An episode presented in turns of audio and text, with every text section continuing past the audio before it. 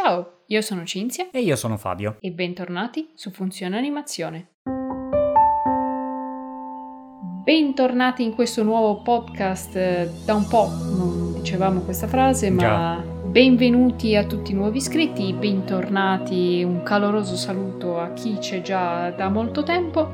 Oggi parliamo di Il drago di mio padre, My Father's Dragon, l'ultima fatica dello studio Cartoon Saloon, diretto in particolare da Nora Toomey, che aveva in precedenza fatto i racconti di Parvana. Di Cartoon Saloon, se non conoscete lo studio, conoscevatelo, però abbiamo fatto praticamente una miniserie interamente dedicata allo studio in cui raccontiamo un po' la storia, le origini dello studio e poi analizziamo tutti i film della loro filmografia, che non sono tantissimi, quindi se questo film vi è piaciuto, vi consigliamo comunque di recuperare anche gli altri film dello studio perché sono davvero molto molto interessanti. Se vi piace l'animazione 2D, Cartoon Saloon è senz'altro da tenere molto molto nell'occhio. Sì, esatto, perché sono uno dei pochi studi rimasti a fare animazione, tra virgolette, tradizionale, ovvero in stile bidimensionale, aiutandosi chiaramente con tutto quello che è il mondo digitale, però che hanno ancora quella voglia, perché non si tratta più tanto di budget, ma si tratta più che altro di voglia di fare film in due dimensioni. E questo appunto è l'ultimo film di Cartoon Saloon, distribuito su Netflix, racconta la storia di questo ragazzo, Elmer, che con la madre si trasferisce dal paesino in cui vivevano fuori città nella, nella grigia e triste metropoli per i cambi della società proprio. Siamo intorno agli anni 70 in cui c'è proprio questo esodo no? dalle campagne, dai paesini che cominciano a rimanere spopolati per andare verso le città perché non rimane più lavoro, perché ci sono molte più opportunità e questo porta però a questi agglomerati di cemento e asfalto che non sono proprio felici. Loro erano situazioni idilliache, no? Il paesino dove tutti si conoscono, il negozio va benissimo perché tutti comprano da loro, eccetera, eccetera.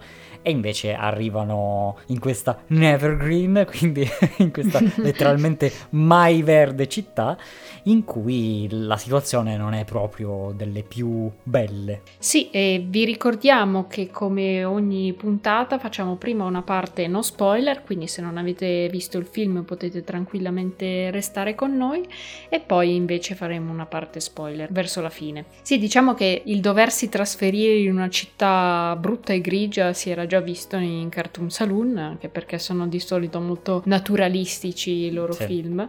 E anche in questo film c'è questo fortissimo contrasto tra la città e l'isola selvaggia, quindi Wild Island. Esatto, perché ad un certo punto questo ragazzo, cercando di fuggire dai problemi, si ritroverà imbarcato in questa avventura su questa isola selvaggia. su cui incontra questo drago che dovrebbe essere la risposta ai suoi problemi, però puntini, puntini, puntini. Esatto. E quest'isola un po' fantasiosa, perché ha questa cosa che sta affondando e il drago dovrebbe invece tenerla a galla, è costellata di tanti micro ecosistemi con tante anche bestie selvagge molto tanto creative, diciamo, e fantasiose. Mi è molto piaciuto il setting dell'isola selvaggia, ci sono in particolare delle ambientazioni veramente veramente belle Mhm. è tutto studiato molto bene, anche come gli animali si legano all'ambiente in cui si trovano. In particolare mi è piaciuta molto l'ambientazione delle tigri, Sì, veramente qualcosa di fenomenale, però diciamo che in generale il production design è ad un livello veramente pazzesco in questo caso. Sì, per quanto riguarda l'isola abbiamo degli ambienti che sembrano più che altro dei quadri veramente da, da stampare ed inquadrare, alcune inquadrature sono veramente mozzafiato e anche con una varietà importante, come dicevi appunto, fantasiosa con il legame con gli animali. Anche la città l'ho trovata molto interessante perché è è sempre divertente vedere come mostreranno l'ennesima città grigia e triste. E devo dire che l'hanno fatto in modo molto figo, soprattutto per quanto riguarda la, la stanza in cui vivono Elmer e la madre, che ha tutti questi tubi che senza Mm, nessun sì. senso apparente hanno tutte queste curve sulla, per coprire la parete proprio per chiudersi sopra i personaggi con cattiveria. Quelle sono tecniche molto carine. Un po' quasi sbarre di prigione. Esatto, esatto. Più il tutto aiutato chiaramente dalla fotografia che è fredda, è molto scura, è molto monocromatica e questo sicuramente aiuta molto la prima parte del film ad essere molto anche reale. Eh, mi è piaciuto molto come un problema così semplice l'hanno fatto sentire molto bene, sia per quanto riguarda Elmer sia per quanto riguarda la madre. Si vedono bene i due punti di vista e si capisce che nessuno dei due realmente sa come risolvere la cosa e non, non sanno proprio come, come comportarsi. È, è interessante. Il dramma è molto ben costruito. Sì, sì, sì, decisamente. Poi nella storia ci sono anche delle evoluzioni proprio interessanti che poi tratteremo nella parte spoiler direi. Per quanto riguarda anche il character design, anche qui è davvero carino. Quello di Elmer è abbastanza base, però lì anche la regista diceva che hanno dovuto comunque optare per un design un po' base perché diciamo che il personaggio principale è quello in cui lo spettatore poi si deve anche immedesimare, quindi c'è un po' una necessità che abbia un aspetto base. Sì, io avrei evitato la frangetta come la morte, però diciamo che eh, sono pareri, ecco. E poi invece Boris, eh, anche molto carino il design, è un drago molto simpatico e che è anche abbastanza in linea poi effettivamente con il carattere del personaggio certo, in sé. Certo, certo, lo rappresenta molto e tra l'altro è tratto molto dalla copertina del libro originale da cui il film è tratto. Sì, perché il film è tratto da un libro, come storia in realtà si ispira al libro, nel senso che da quello che ho capito io non l'ho letto, però Elmer salva il drago praticamente quasi alla fine del libro, invece qua è un po' l'azione che fa partire effettivamente il film, però sui personaggi, sui character si sono ispirati molto al libro. E sì, anche per il design sono partiti da quello, però ovviamente l'hanno adattato alle loro esigenze. Invece per il character design degli altri personaggi, quindi tutte le altre varie bestiole dell'isola selvaggia, la cosa interessante è che sono anche proprio partiti da disegni di bambini, quindi tipo la regista e praticamente un po' tutti nello studio hanno letto il libro ai loro pargoletti e hanno chiesto di fare praticamente dei disegni sul libro che avevano letto e quindi si sono ispirati molto, ad esempio perché abbiamo visto il talk alla View Conference di Noratumi e spiegava come praticamente l'idea dei coccodrilli che si attorcigliano oppure l'idea delle tigri che sono carine e pucciose ma poi hanno dei denti affilatissimi eh, derivava un po' appunto dai disegni dei bambini e l'ho trovata una cosa molto bella, molto ben fatta e anche poi elaborata bene comunque. Certo, è sempre affascinante vedere questo tipo di ispirazione, prenderla dai bambini che no, non hanno preconcetti, però non hanno nemmeno bene idea di quello che stanno facendo, quindi è un po' un andare alla cieca. Poi prendere il lavoro e invece reinterpretarlo in chiave, diciamo così, eh, professionale per andarlo a inserire in un film che ha una narrazione, ha delle tematiche, ha un aspetto visivo importante da mantenere importantissima la forma del cerchio in tutto il film, in tutti i personaggi.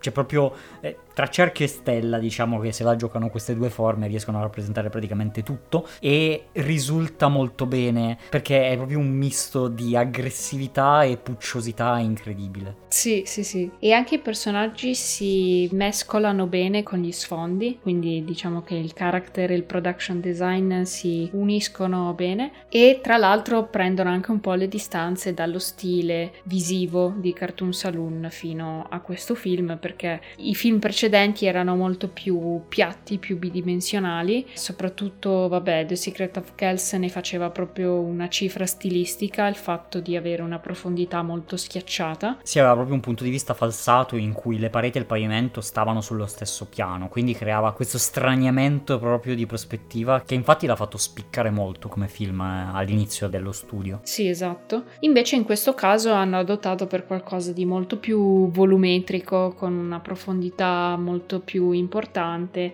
con movimenti di camera anche, è molto più dinamico come sì. 2D. Sì, anche più classico, diciamo. Però la regista ha proprio spiegato che voleva portare lo spettatore molto dentro la scena, farlo sentire parte. E questo chiaramente si spezza un po' quando distorci così tanto lo spazio e lo fai più che altro per un tuo vezzo creativo, diciamo. Sì, esatto, per coinvolgere molto di più bisogna comunque creare un ambiente più volumetrico e anche per il sound hanno quindi fatto in modo che fosse molto avvolgente. Sì, perché poi l'aspetto più importante di un film, di una narrazione, anche per Noratumi, appunto, lo potete ascoltare direttamente dalle sue labbra nell'intervista che abbiamo con lei sul canale. L'aspetto più importante è far immergere lo spettatore all'interno della narrazione, no? Se per un momento si rende conto che sta guardando un film, esce e prende le distanze, diciamo, da quello che sta succedendo, diciamo che non è riuscito appieno il film. E tra l'altro questo aspetto più dinamico, più volumetrico, l'hanno anche ottenuto implementando proprio uno step in più nella pipeline, perché hanno usato Moho e hanno quindi dovuto studiare tutta la produzione in modo da poter consentire l'utilizzo di questo strumento. Praticamente è uno strumento che permette di fare un rigging quindi animare un po' come dei puppet le forme di disegnati in 2D dagli artisti. Questo richiede in fase di produzione comunque di creare ad esempio gli sfondi in determinati layer che fossero quindi poi modificabili in Moho e altre accortezze.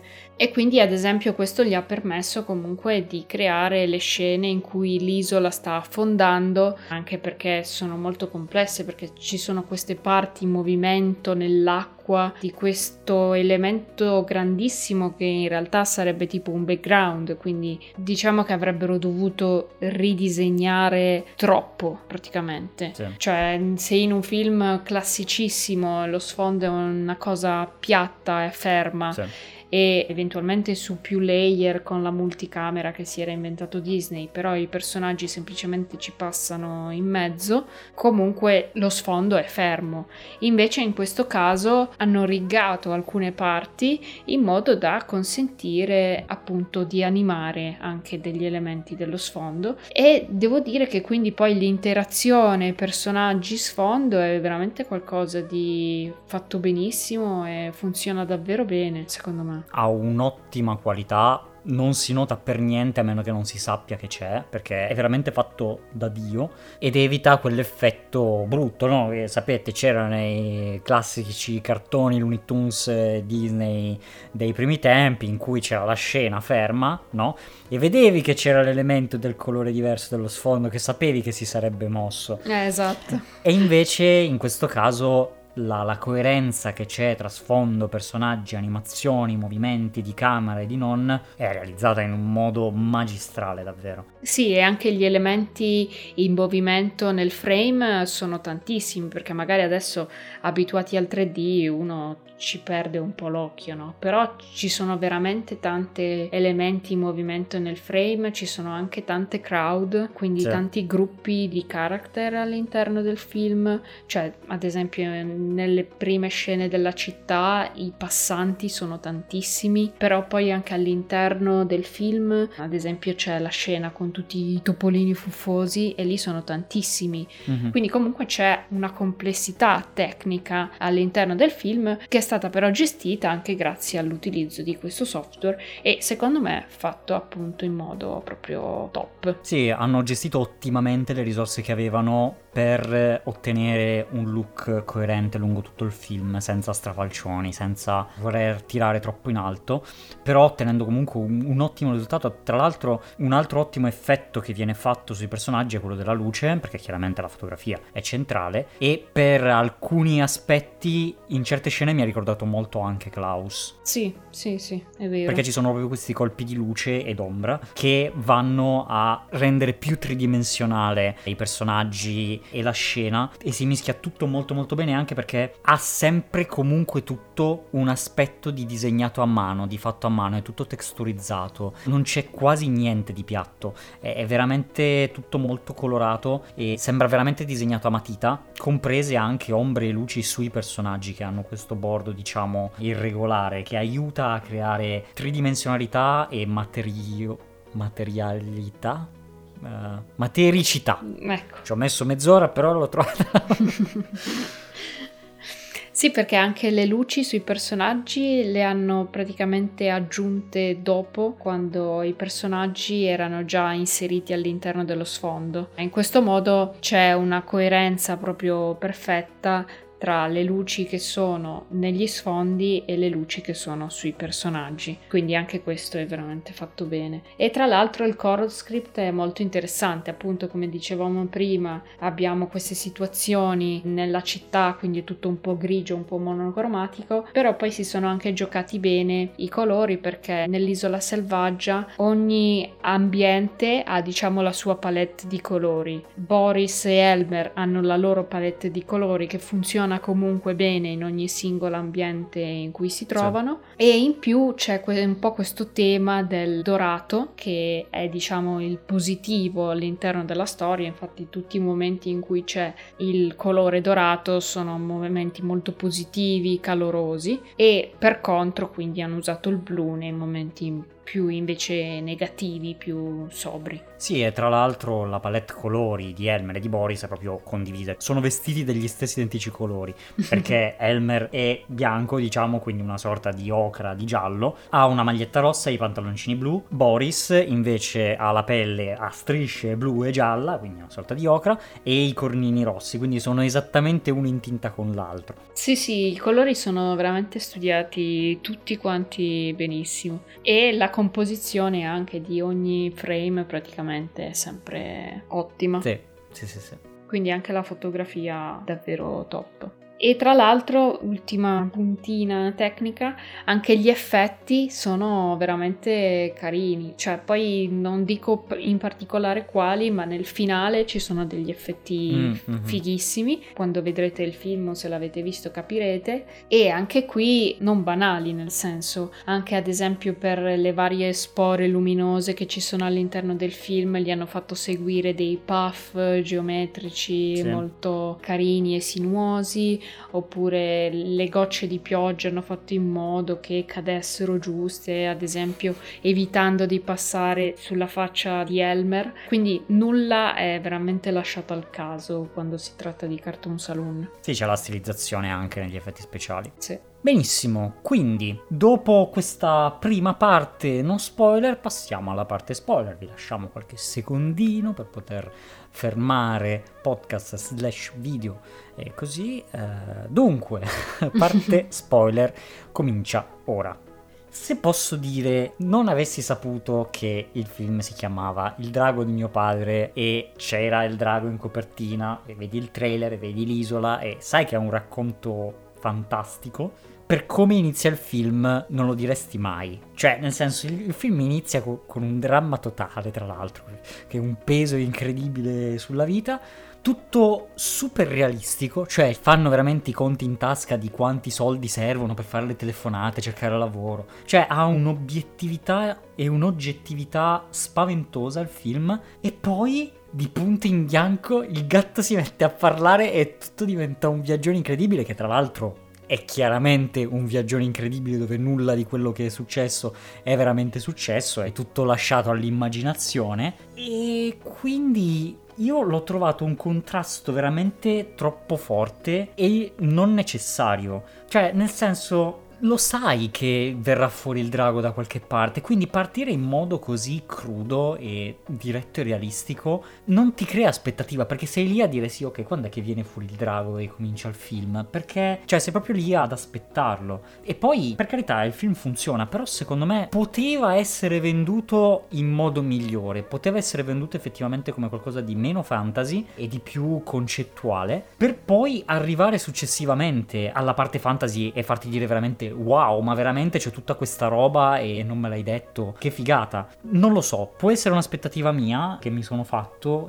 sicuramente, però appunto non è che il film non funzioni, però ti aspetti tutto praticamente, anche la storia è scritta bene ed è molto carina, però ti aspetti veramente tutto. anticipi tutto quello che succede di un buon minuto. Ma secondo me comunque il fatto che c'erano Elmer e Boris e Boris è un drago eh, doveva venire fuori già da subito. Poi secondo la tua teoria del lo spoiler parte dal minuto 1 è difficile fare i trailer in quel caso lì. Però sì, quando vendono il film lo vendono tutto e per intero, quindi poi la gente si aspetta di vedere comunque una cosa fantasy con un drago. L'inizio secondo me ci sta perché comunque pone le basi del dramma un po' psicologico che sta vivendo Elmer. Ben si sposa poi con il tema. Sì, sì, sì, no. Mi piace poi anche come hanno fatto la transizione dal diciamo normale al fantasy con questa scena in cui Elmer corre fortissimo nella città, praticamente tutta grigia e si vede anche l'ombra del drago al di sopra di lui. È sì tutto immaginato, però secondo me anche gli elementi all'interno vengono ripresi bene, nel senso sì. perché ci sono comunque anche questi tre ragazzini che fanno lo spettacolo per strada e uno è chiaramente vestito da Boris, quindi comunque è un'immaginazione di Elmer, però viene gestita secondo me bene, nel senso poi anche nel finale fa percepire che il tempo che è passato non è davvero quello che pensava Elmer e quindi viene gestita bene la cosa, nel senso potevano lasciarlo open come viene fatto in molti casi, in questo caso dicono abbastanza se l'è immaginato, però mi piace come comunque hanno ripreso il tema principale sì. della storia in vari personaggi. Per come l'ho vista io il tema è che le persone cercano di tenersi tutto dentro, si mettono tutto sulle proprie spalle per tenere al sicuro le persone che hanno accanto e questo sì. in realtà non funziona proprio per niente, nel senso funzionerebbe molto meglio essere vulnerabili, essere aperti, coraggiosi di dire che c'è qualcosa che non va, perché poi la trasparenza aiuta, perché se no poi l'altra persona si allontana perché capisce comunque che non gli viene detta tutta la verità e quindi il ciclo continua. Questa cosa la vediamo nella madre, sì. però poi Elmer fa la stessa cosa con Boris, Mhm. che è una cosa che ho trovato veramente potente. Sì. E la stessa cosa fa anche Seiwa, il gorilla tra virgolette cattivo, perché poi non è un cattivo al 100%, però Seiwa fa la stessa cosa con gli abitanti dell'isola selvaggia. Quindi si vedono varie declinazioni dello stesso problema e questo rende il messaggio molto potente sul finale. Poi finale sì, forse prevedibile, però fatto veramente molto bene, nel senso c'è chiaramente questo momento in cui Elmer dice proprio a Boris, boh andiamocene, questa cosa non si può risolvere, scappiamo, mentre poi per tutto il corso del film ha sempre cercato di rincuorare Boris dicendo che comunque lui aveva le risposte, no? lui era diventato addirittura il ragazzo delle risposte, invece alla fine è proprio potente il momento in cui dice io non lo so, io non ce l'ho la risposta,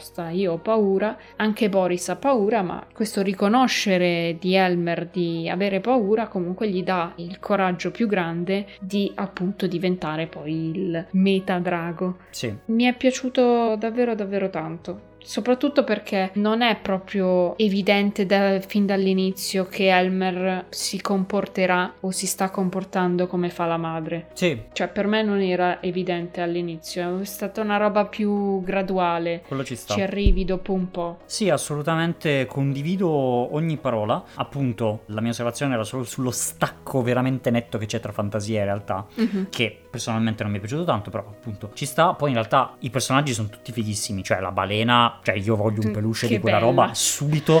Il gatto è super shady, pensi subito che lo voglia rapire tantissimo. L'isola tenuta a galla è un'ottima idea perché ti fa proprio il trick, no? Di dire ok, ci sono le radici che la stanno tirando giù ed effettivamente la pensi così e quindi quando cominciano a strapparsi credi che possa essere fatto e però poi in realtà non è così perché in realtà quello che bisogna fare è che il drago dia la propria anima o una roba del genere eh, all'isola lì.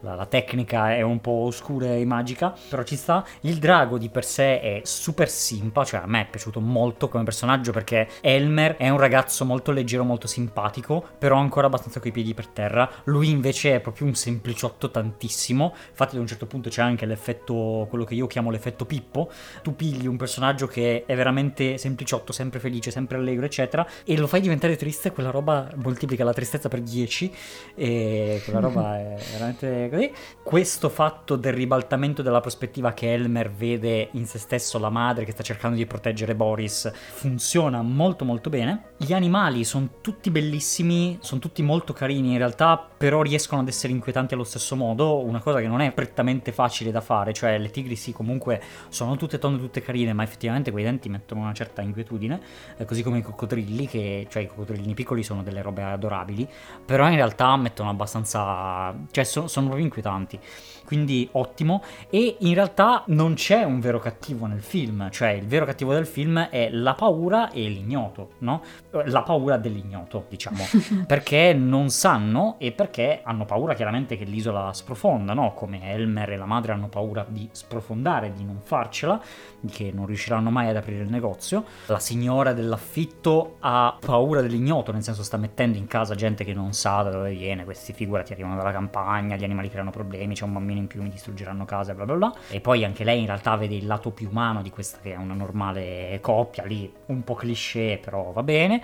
E anche tutti gli altri animali in realtà sono cattivi, ma soltanto perché hanno appunto paura. Non c'è il vero cattivo al di là dello scimpanzé che con la torcia, che lì è fatto un po' per essere il cattivo della situazione, che poi diciamo viene punito, viene punito perché viene lasciato da solo a subirsi le, le chiacchiere della balena balena tonda, che è una cosa bellissima. E, um, avrei tanto voluto vedere la tartaruga perché con quel guscio vederla muovere dovrebbe essere stato una roba fighissima. Però era abbastanza chiaro che non è.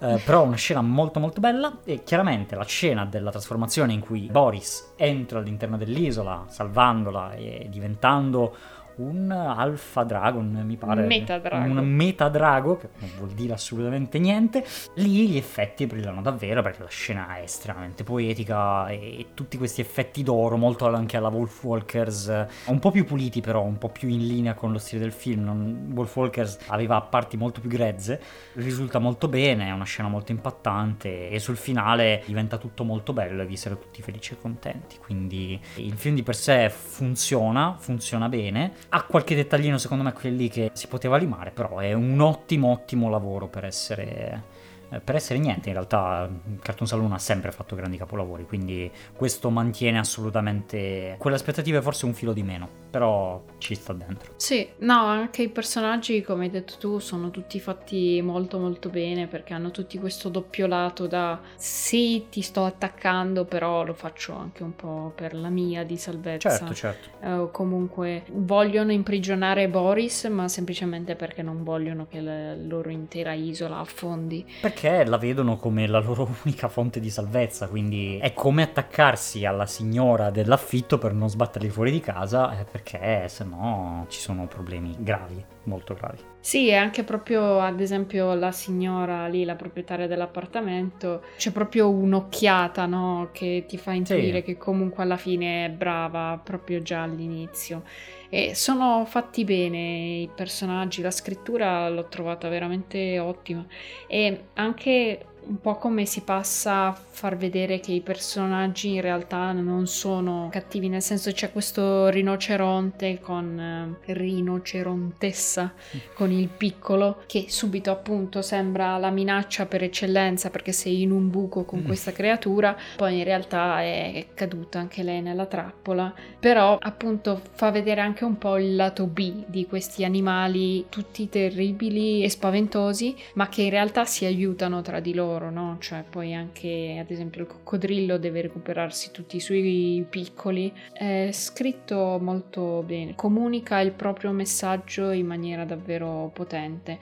E infatti è anche un po' il discorso che faceva sempre la regista anche nell'intervista che le abbiamo fatto, dove comunque era rimasta molto colpita dal passaggio nel libro in cui c'è la madre che si arrabbia molto con Elmer perché gli dà il latte o comunque accoglie questo gatto randagio nell'appartamento quando già stanno a galla malapena mm-hmm. loro, no? Mm-hmm. Scena poi che hanno anche ripreso molto bene nel film, però si vede proprio che questo tema delle persone che cercano di nascondere la verità o che comunque nessuno è perfetto, nessuno in realtà ha il completo controllo della situazione, si vede che l'ha proprio interiorizzato e l'ha portato nel film in maniera davvero egregia. Sì piccolo, secondo me, mm, non so, neo del film, mi è mancato un po' l'aspetto più culturale, nel senso, nei film precedenti, vabbè, a parte il trittico irlandese di Tom Moore, quindi Secret of Kells, Song of the Sea e Wolf Walkers, che hanno un'impronta culturale irlandese molto molto forte, però anche i racconti di Parvana era calato in un contesto culturale molto forte. Sì. Qui mi manca un po' quell'aspetto lì, nel senso perché l'inizio è questa città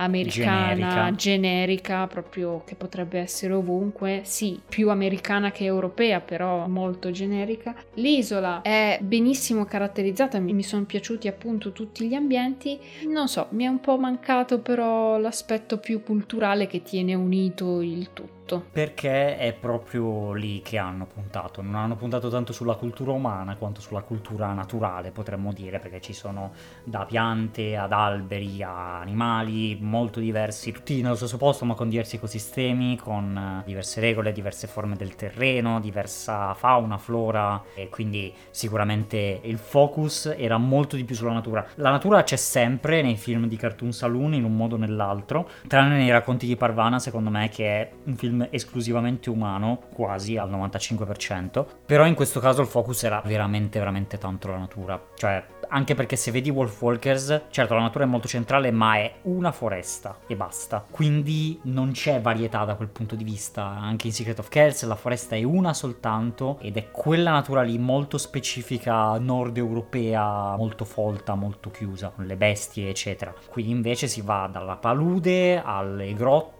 alle foreste, alle lande desolate, alla steppa, alla spiaggia, eccetera, eccetera, eccetera. Sì, sì, infatti solo il look visivo ha questo aspetto da libro illustrato per bambini in un certo senso e invece negli altri film il look visivo era proprio trainato da questa sì, componente sì, culturale. Certo. Tutto lì, però in realtà è comunque molto godibile e molto bello insieme. Sì, ci sta, è, è, un modo diverso di fare film anche perché appunto essendo Nora Ciumi la regista ha questo piglio un po' diverso verso la storia di concentrarsi più che altro più sui personaggi che non sull'ambiente, quindi ci sta. Sì, anche nei racconti di Parbana, secondo me riesce a comunicare il messaggio in una maniera fortissima, cioè eh, sì. e questo film secondo me conferma anche questo suo talento. Mm. Io li trovo entrambi molto potenti dal punto di vista di comunicazione del messaggio, anche proprio per come è strutturata la trama. Sì, Parvana è una drammaticità diversa, è un, anche una serietà molto diversa, quindi sarebbe ingiusto dire che ah, My Father's Dragon è meno potente dei racconti di Parvana perché sono proprio due cose molto diverse,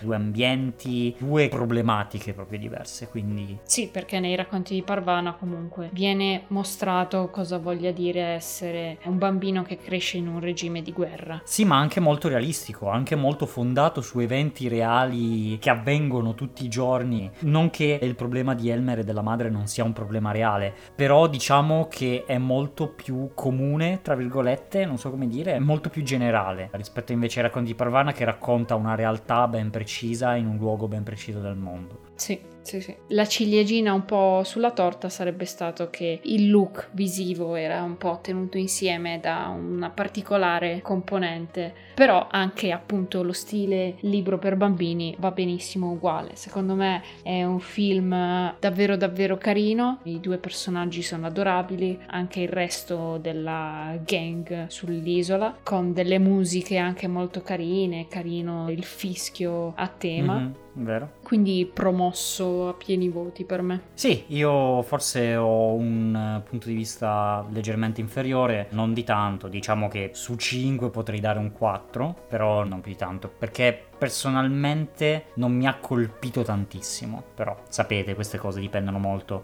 dalla persona, da quando lo guarda il film, dalle esperienze pregresse, se quel giorno ce le ha girate o meno, quindi questa cosa può dipendere da molte cose. È senza dubbio un ottimo film e quindi Cartoon Saloon continua la sua striscia di successi. Sì, non hanno dato nessuna notizia per ora su cosa stanno lavorando, se stanno lavorando a qualcosa, Sì, ma presumo di sì e quindi attenderemo con trepidazione il prossimo film. Esatto. Benissimo. Noi vi ringraziamo moltissimo per aver visto questo episodio del nostro podcast slash video. Fateci sapere voi cosa ne pensate di questo My Father's Dragon, lo potete vedere tranquillamente su Netflix. Potete anche approfondire se vi interessa il film con il nostro articolo sul sito e con l'intervista alla regista che vi lasciamo in descrizione. Vi chiamo a iscrivervi, mettere notifiche così non vi perdete assolutamente niente.